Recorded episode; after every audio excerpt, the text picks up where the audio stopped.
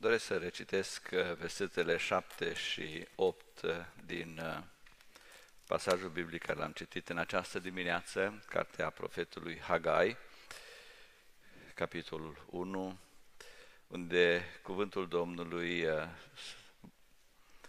ne vorbește astfel. Așa vorbește Domnul oștirilor. Uitați-vă cu băgare de seamă la căile voastre. Suiți-vă pe munte, aduceți lemne și zidiți casa. Eu mă voi bucura de lucrul acesta și voi fi proslăvit, zice Domnul. Amin. Iubită Biserică Betesda, dragi frați, surori, stimați oaspeți ai Casei Domnului și toți cei care ascultați cuvântul Domnului online sau în alte forme de comunicare, ne bucurăm că Domnul a vegheat peste ființele noastre și ne-a sprijinit ca să putem să auzim cuvântul Evangheliei sale, să fim beneficiarii harului său, a dragostei sale, a jertfei Domnului nostru Isus Hristos și astfel avem parte de această chemare cerească și sfântă pe care El ne-a făcut-o și ne-a dat harul ca să răspundem la ea prin credință, slăvi să fie Domnul. De asemenea, suntem uh, beneficiarii cuvântului lui Dumnezeu pe care El uh, a inspirat. A inspirat pe profeții săi, a inspirat pe bărbați care au scris Sfânta Scriptură și astfel avem ceea ce se numește Vechiul Testament și Noul Testament, care într-un cuvânt este Biblia sau Cuvântul lui Dumnezeu.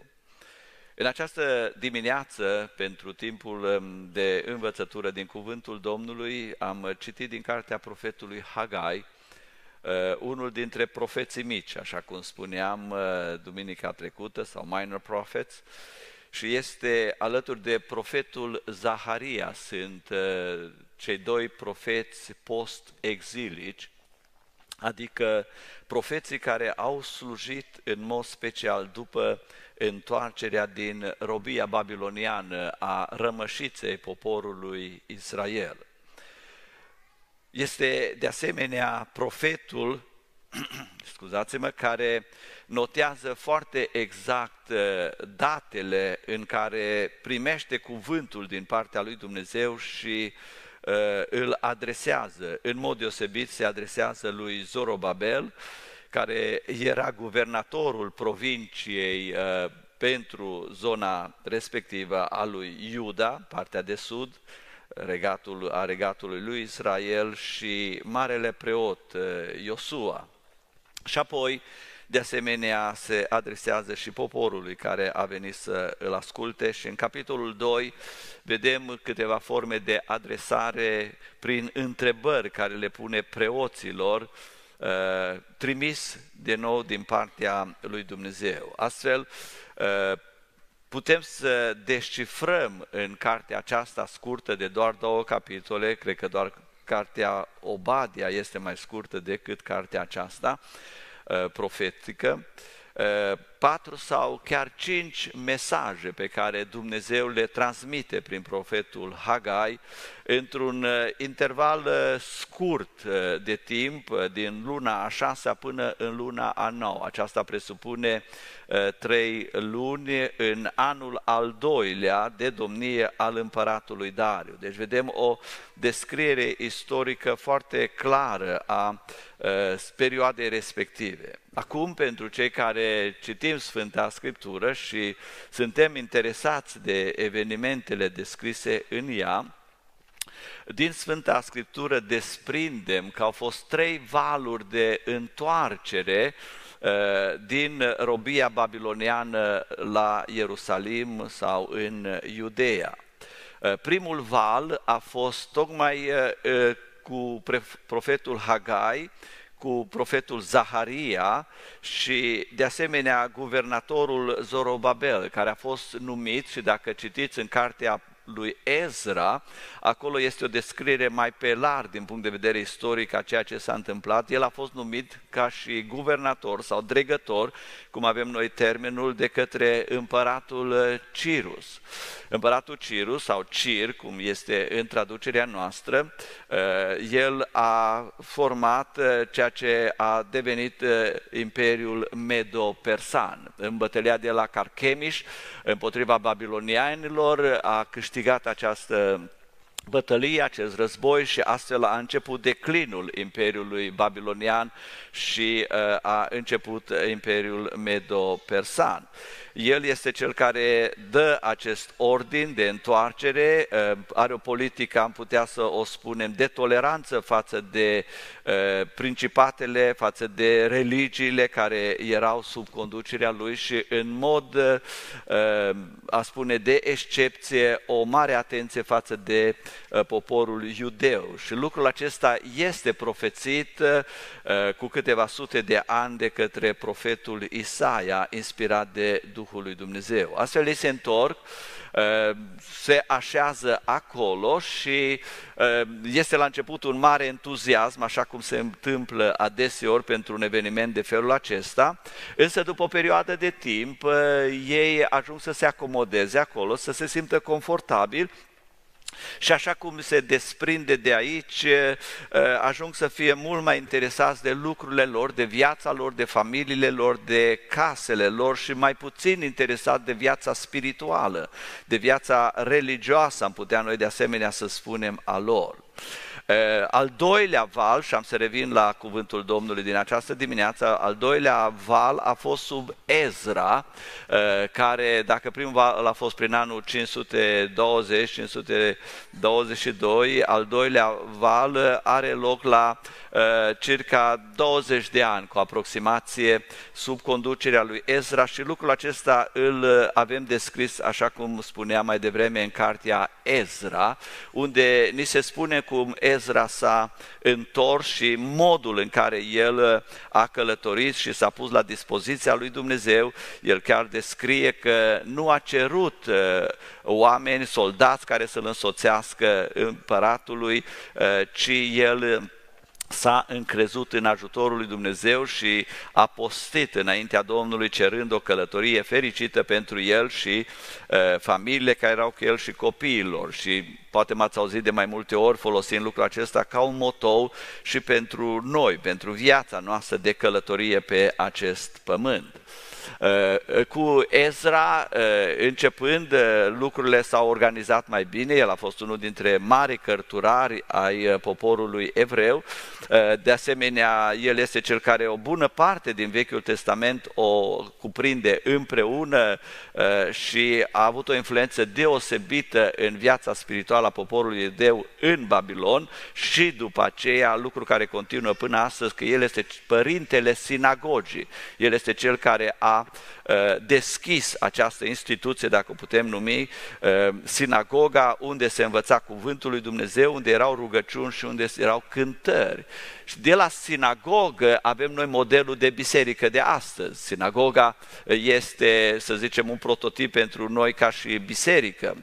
Apostolul Pavel, eh, când a început eh, lucrările de evangelizare, primul loc unde s-a dus a fost în sinagogă. Domnul Iisus Hristos, de asemenea, ne spune Evanghelia că după obiceiul lui, în ziua sabatului mergea la sinagogă și astfel eh, era această rânduială sfântă și binecuvântată. Eh, după Ezra, al treilea val, care a fost un val mai mic de oameni, este sub Neemia. În cartea lui Neemia găsim descris lucrul acesta ceea ce este la circa 60 de ani cu aproximație de când uh, se întâmplă uh, primul val de plecare uh, și încă Neemia primește vești de la Ierusalim că cetatea încă este în ruine, zidurile sunt arse de foc și templul încă nu era pe deplin terminat. Aceasta este pe scurt, acesta este pe scurt tabloul situației poporului evreu. Acum aș vrea să venim aici la pasajul din uh, această dimineață care uh, cred că nu este doar un pasaj pentru cei de atunci, este un cuvânt, așa cum am mai spus și dumneavoastră cunoașteți din uh, Noul Testament, Apostolul Pavel adresează în mod deosebit lucrul acesta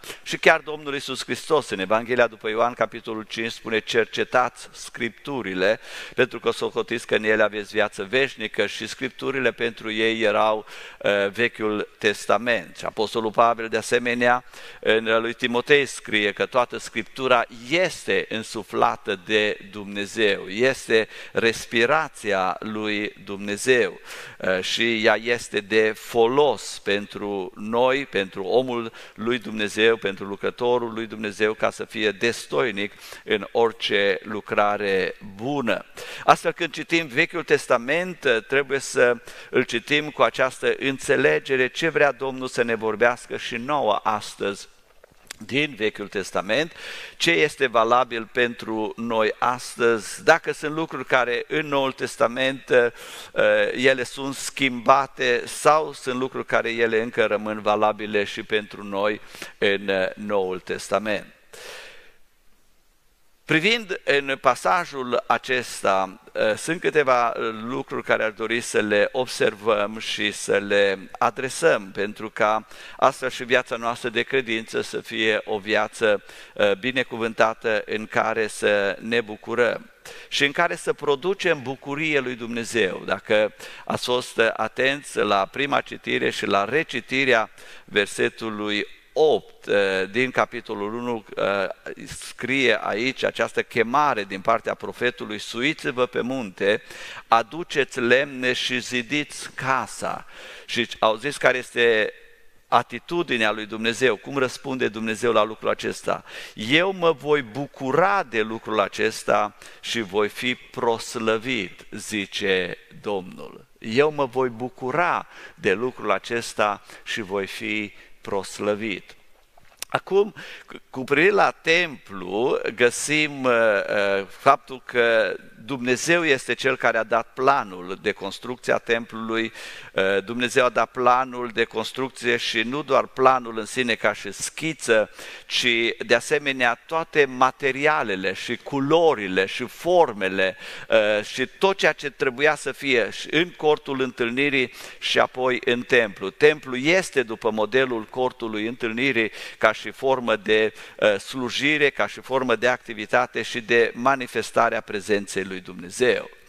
Pot să fie două extreme aici pe care vreau să le adresez foarte scurt. Unul dintre extreme, sau una dintre extreme, este de a privi templu, cortul întâlnirii templu sau ca și casă de rugăciune, ceea ce avem noi, pentru că este după același model, eh, ca în ele însele să fie salvarea, să fie izbăvirea, să fie ajutorul, să fie manifestarea prezenței lui Dumnezeu, indiferent de ceea ce se întâmplă cu viața noastră de la momentul ieșirii din templu sau din casa de rugăciune până în momentul întoarcerii în casa de rugăciune sau la templu, cum era atunci. Privind doar locul acela ca fiind un loc sacru, ca un loc de manifestare a prezenței lui Dumnezeu, ca un loc în care uh, ai răspunsul la probleme, ai soluții și ai, uh, ești în prezența lui Dumnezeu. Aceasta este o extremă care poporul Israel a folosit-o și s-a legat de ea.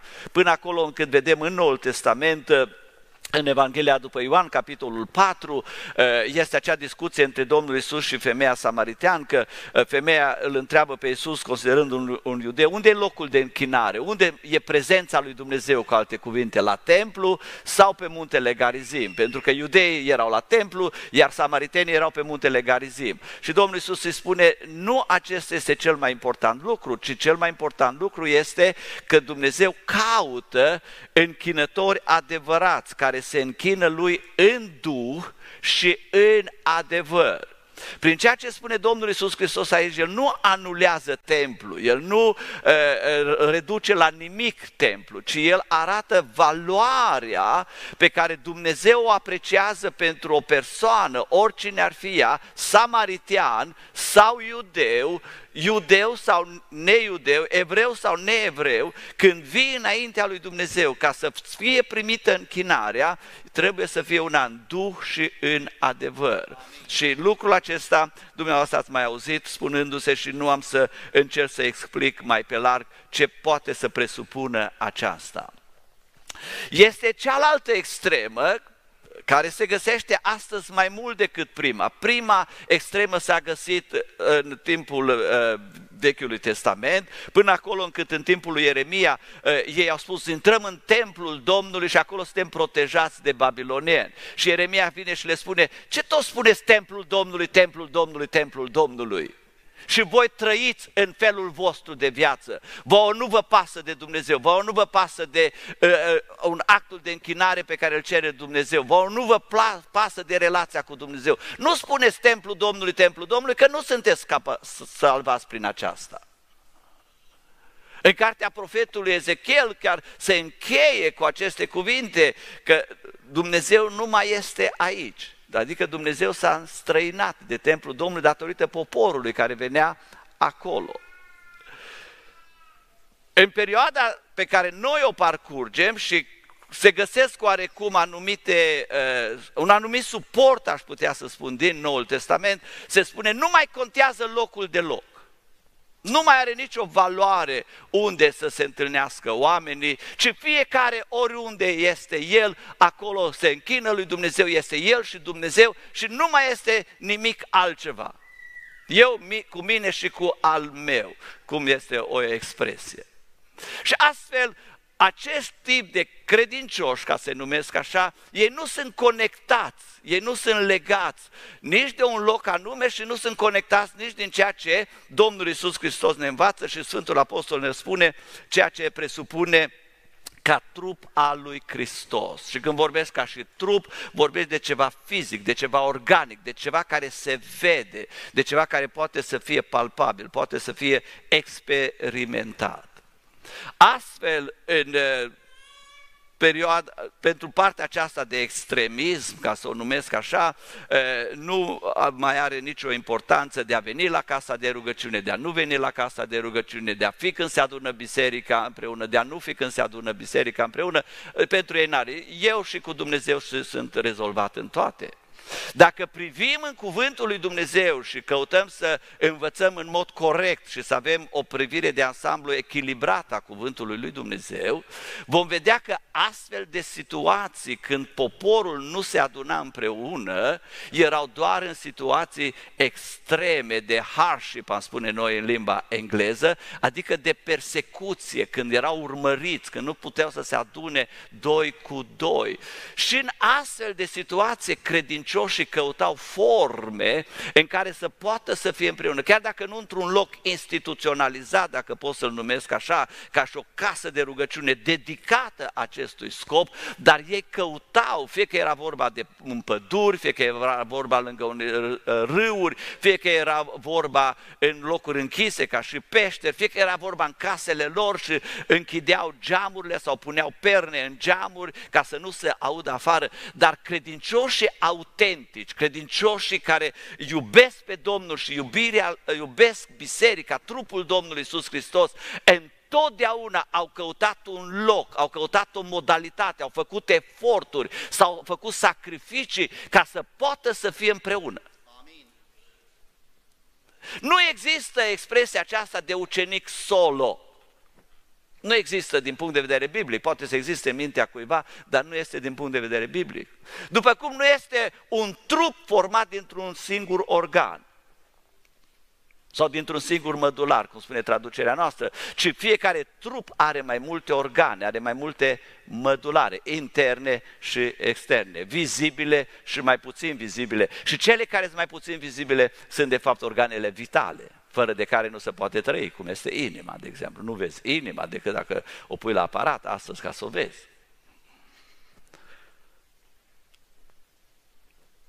În epistola către evrei ni se spune să nu părăsiți adunarea după cum au unii obicei. Încă deja din secolul primar. Din secolul primar, pentru că epistola către evrei este scrisă în secolul primar. Este scrisă chiar ă, poate înainte de anul 70 deja erau unii care o, o, o, aveau mai rar cu biserica, cu adunarea. Și le scrie apostolul sau scritorul epistolei către evrei, nu părăsiți adunarea, cum deja au unii obicei. Căutați să fiți împreună pentru edificare, pentru veghere, pentru creștere împreună, pentru a fi binecuvântați împreună. Acum, în câteva minute, că așa cum spuneam mai devreme, avem și un act de binecuvântare și au sosit uh, familia, Ben, Ligia și cu Oliver, Mihail, welcome every one of you, vă spune bine ați venit. Uh, vom trece și la lucrarea aceasta, astfel în câteva minute aș dori să privim în acest pasaj uh, și să învățăm câteva lucruri care, de care Dumnezeu este interesat, pe care Dumnezeu le apreciază, care îi produc bucurie lui Dumnezeu. Vrem să producem bucurie lui Dumnezeu? Amin. Vrem ca Dumnezeu să fie proslăvit? Amin. Așa spune aici, suiți-vă pe munte, aduceți lemne și zidiți casa. Eu mă voi bucura de lucrul acesta și voi fi proslăvit, zice Domnul. Deci a fost nevoie ca Dumnezeu să spună prin profet lucrul acesta, prin profetul Hagai, care poate să înseamnă sărbătoare sau sărbătorit. N-am intrat în partea aceasta istorică a numele. Nu are uh, familie descris aici ca și cum este la Zaharia descris, dar este menționat și de Ezra. Ce se întâmplase cu poporul? Poporul a fost foarte entuziasmat când s-a întors din robia babiloniană. Așa cum se întâmplă, spiritualizând puțin, cu un om care vine din lume, care se întoarce la Dumnezeu din lume. Și pe fratele Alex l-ați auzit de mai multe ori spunând cum dânsul s-a întors la Dumnezeu din lume și ce bucurie a avut și ce entuziasm a avut. Și de fapt, fiecare nou credincios care are o experiență autentică, și pot să mărturisesc lucrul acesta despre mine, care nu am avut o experiență așa de dramatică, să zic ca și fratele Alex, că nu am crescut în biserică de mic și de către părinți. Însă atunci când am înțeles chemarea Domnului Isus Hristos, când am înțeles cercetarea Duhului Sfânt, când am experimentat lucrurile acestea, transformarea mea a fost una radicală, atât de radicală încât s-a văzut în familie, părinții au văzut-o, frații mei au văzut-o, surorile mele au văzut-o, în biserică s-a văzut lucrul acesta și s-au văzut cu oamenii cu care eram în contact în perioada aceea. Acel entuziasm sfânt, acel spirit de a lăuda pe Domnul, de a preamări numele Său, de a-L mărturisi, de a renunța la anumite lucruri, de a fi la biserică, de a fi la rugăciune, de a fi cu frață, de a fi în post, de a, de a acel entuziasm sfânt și binecuvântat. Ce se întâmplă cu credinciosul? După un timp vezi că așa, treptat, treptat, aceste lans scade. Acest entuziasm se stinge. Și intră ceea ce se numește o viață normală. Normală o numim noi, deși nu este normală. Citiți cartea lui Watchman T, Watchman Nee și veți vedea ce înseamnă uh, viața normală de creștin. Nu este normală. Este normală pentru că am devenit confortabil cu starea respectivă. Lucrul acesta s-a întâmplat cu poporul evreu. Ei au devenit confortabili din punct de vedere spiritual. Ce se întâmplă când un creștin devine confortabil cu starea lui? Știți ce se întâmplă? Începe să aibă interes pentru alte lucruri. Are interes pentru alte lucruri. Nu mai are interes pentru Dumnezeu, pentru părtășia cu Dumnezeu, pentru rugăciune, pentru părtășia cu rugăciunea, părtășia cu frații, părtășia în Duhul. Nu mai este. Este interes pentru alte lucruri. Asta s-a întâmplat cu cei de aici. Uitați ce scrie Sfânta Scriptură aici.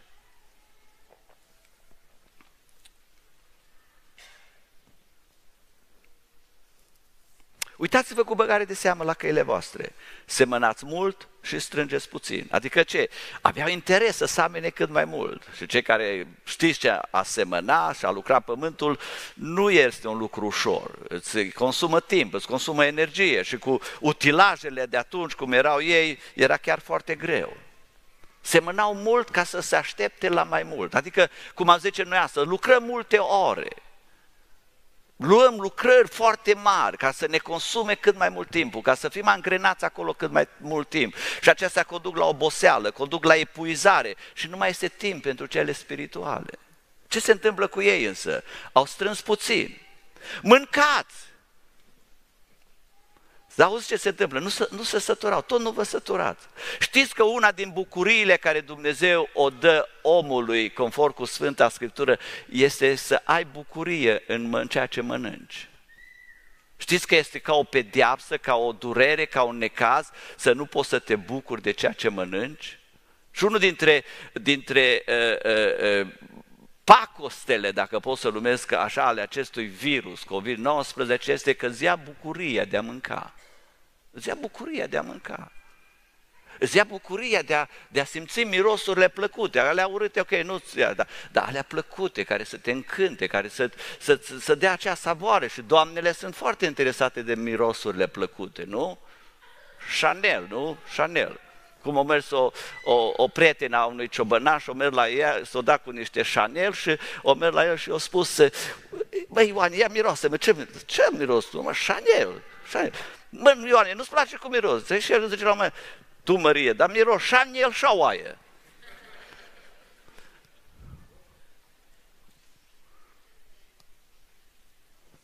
Acest virus ia aceste două daruri pe care Dumnezeu le-a dat omului. Eu m-am bucurat un pic că soția n-a mai avut miros așa de dezvoltat, dar nu mi-a plăcut că n-a avut gustul așa de dezvoltat. Dar spunea, orice mănânc este ca o hârtie în gura mea. Să mănânci și să nu te saturi, să nu ai gust. Beți și nu vă potoli setea. Vă îmbrăcați și tot nu vă este cald, adică vă este frig.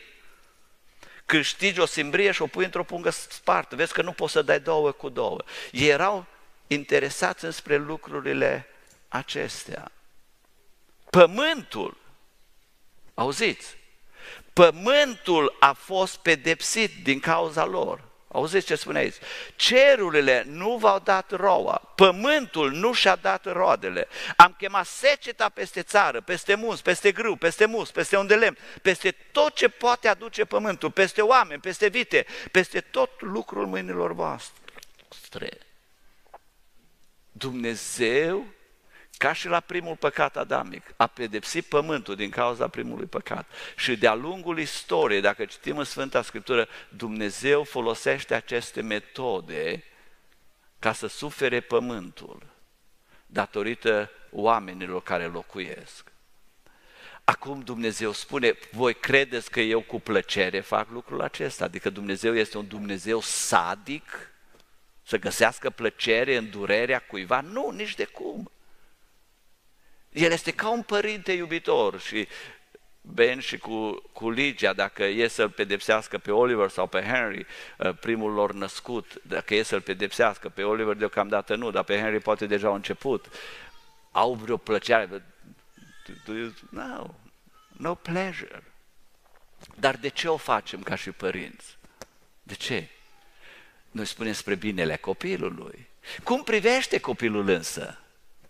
Tata e rău la mama nu-i place de mine și alte lucruri. Așa, așa privesc oamenii la Dumnezeu, frați și surori. Și din nefericire chiar cei care se numesc creștini. Nu, de ce a făcut Dumnezeu lucrurile acestea? Ca în felul acesta oarecum să trezească mintea, să trezească Duhul, să trezească sufletul acelor oameni, să-și dea seama căile lor nu sunt cele corecte. Dați-mi voie să vă spun și pot să fiu judecat pentru lucrul acesta și n-am nicio problemă, judecat în sensul de criticat. Eu cred că Dumnezeu a permis câteva crize majore în secolul 21 în America. Nu pentru că urește America, nu pentru că urește pe oamenii care sunt aici, ci a permis câteva crize majore ca să trezească Duhul Americii și prin America Duhul națiunilor. 2011, 9, 11, Dumnezeu l-a permis, cu, cred că cu acest scop, să ne trezească Duhul. Și ce s-a întâmplat imediat după 9-11, 2001? S-au umplut casele de rugăciune, s-au umplut catedralele, s-au umplut bisericile.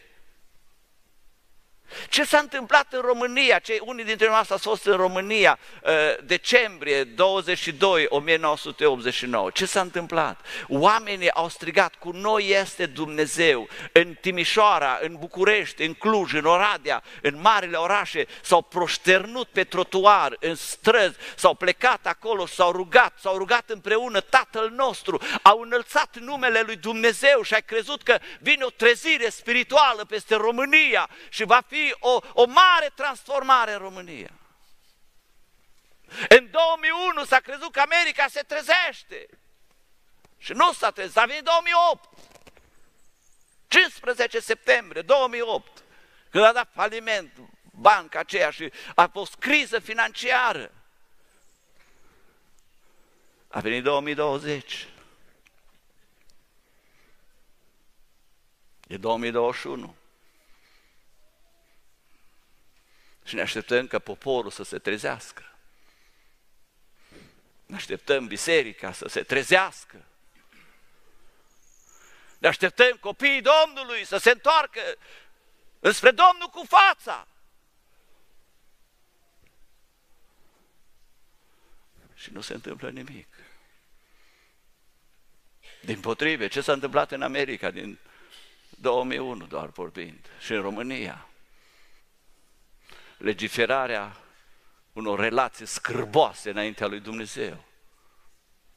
Numirea instituție, prime instituții create de Dumnezeu, dintre bărbat și femeie, trântită la pământ. Și nu doar de cei din lume și păgâni, ci chiar biserici și slujitori așa ziselor altare. Le proclamă nu e nicio scârboșenie. Nu se irită nimeni.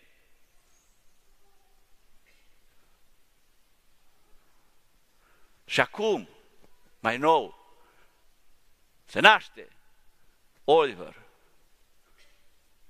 Și nu știu dacă deja la certificatul lui este lucrul acesta, dar în anumite locuri este. Nu pune că e băiat sau fată sau știu eu ce poate să fie maimuță, decât când va crește el mai mare sau ea. Și atunci să decidă. Atunci să decidă.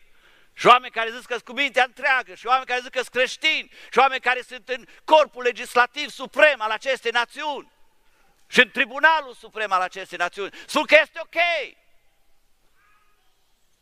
Și ne așteptăm să fie belșug, și ne așteptăm să fie prosperitate, și ne așteptăm să fie lucrurile bune.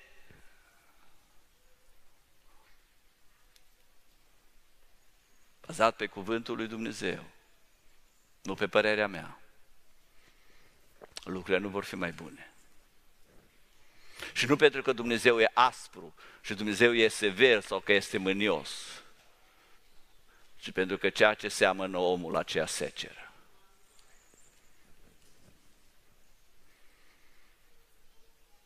Și Dumnezeu ne spune în această dimineață, suiți-vă pe munte.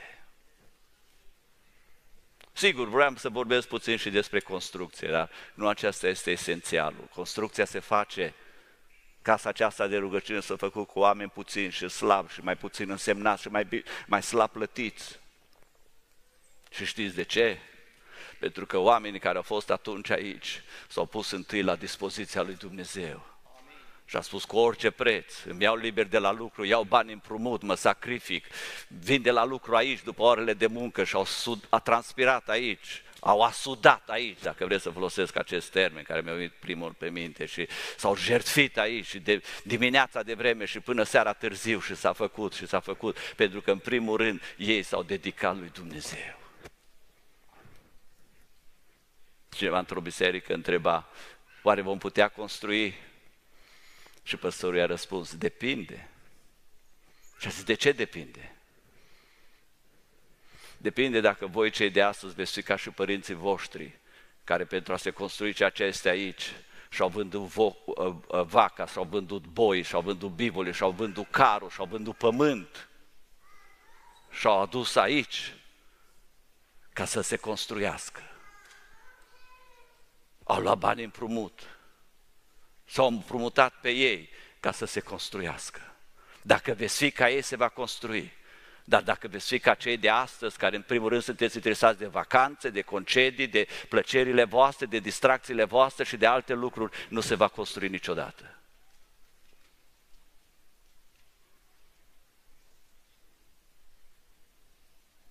Suiți-vă pe munte.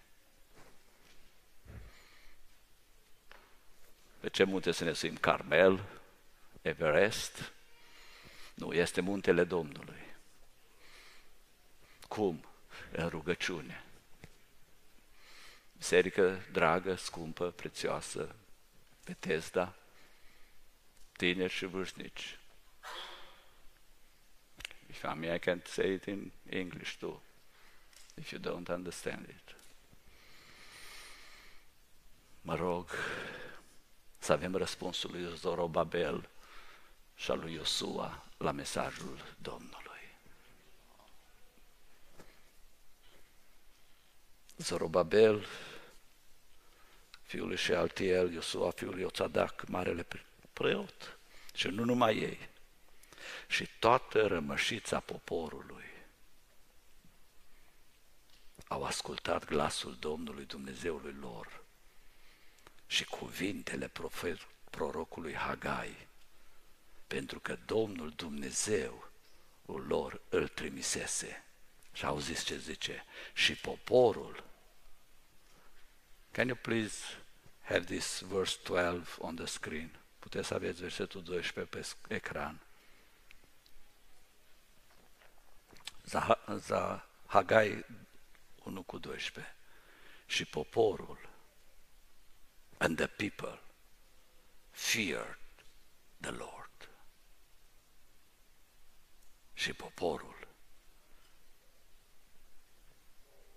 s-a temut de Domnul. Mai este oare frică de Domnul în noi, ca și creștini? Eu nu pot să răspund pentru niciunul, eu pot să răspund pentru mine. Știți dumneavoastră că frica de Domnul vine cu a crede cuvântul? Știți dumneavoastră că sunt mulți creștini astăzi care în loc să creadă cuvântul, combat cuvântul, critică, și îl răstălmăcesc, predicatori, păstori. În loc să ia cuvântul cum îl scris, îl caută să-l răstălmăcea, să-l, să-l modeleze pe cuvânt după el, în loc el să se modeleze după cuvânt.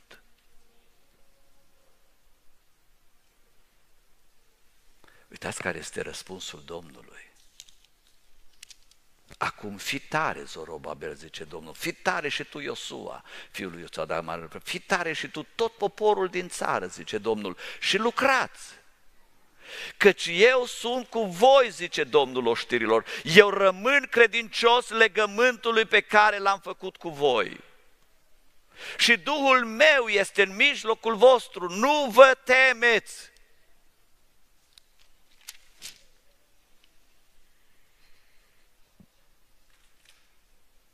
Versetul 18 din capitolul 2 și 19. De patru ori se repetă această expresie în Hagai. Uitați-vă cu băgare de seamă, fiți atenți cu alte cuvinte la căile voastre, la în ce s-a întâmplat, la istoria voastră cu alte cuvinte, la ce se petrece până în ziua de azi, până în a 24-a zi a lunii a noua, din ziua când a fost întemeiat templul Domnului. Uitați-vă cu băgare de seamă la ele, e a cincea oară. Mai era sămânță în grânare? Au zis răspunsul, nici via, nici smochinul, nici rodul și nici măslinul n-au mai adus nimic. Așa a fost atunci. Dar uitați care e răspunsul lui Dumnezeu la decizia lor. Dar din ziua aceasta îmi voi da binecuvântarea mea. Slăvit să fie Domnul. Eu nu știu cu ce te lupți, cu ce te frămânți, dar sunt sigur că dacă e o hotărâre în ziua de astăzi, să-ți schimbi căile, să schimbi viața, să alegi să te apropii de Domnul mai mult și să-L slujești pe El, nemai punând prioritate pe celelalte lucruri, ele devin secundare, casa, ogorul, concediu, preteniile, anturajele. Nu că nu sunt importante, dar devin secundare. Nu mai lași casa Domnului pentru a merge la pescuit. Nu știu ce mi-a să zic lucrul acesta, dar l-am zis. Și nici chiar la vânat. Vine noiembrie, sezonul de vânat. Și spui, nu, eu și casa mea voi fi la casa Domnului. Și mă voi închina Domnului. Dumnezeu când mergi luni poate să-ți aducă peștele mai mare și cerbul cu mai multe corne. Poate. Nu spune neapărat că o face, dar poate. Și de multe ori a făcut-o. Dar dacă doar pentru pește sau pentru cerb mă târgui cu Dumnezeu, e cam prea puțin târgu. Însă El face și lucrul acesta. Dar știi ce vei vedea? Vei vedea cum în Duhul și în sufletul tău vei prospera. Vei vedea cum trupul tău va prospera.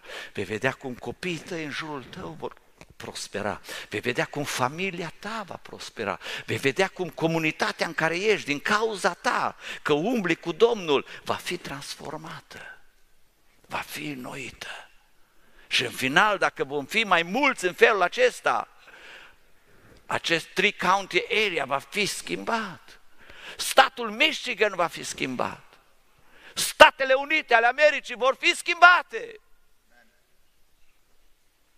Și Domnul Isus va veni mai repede, nu mai târziu.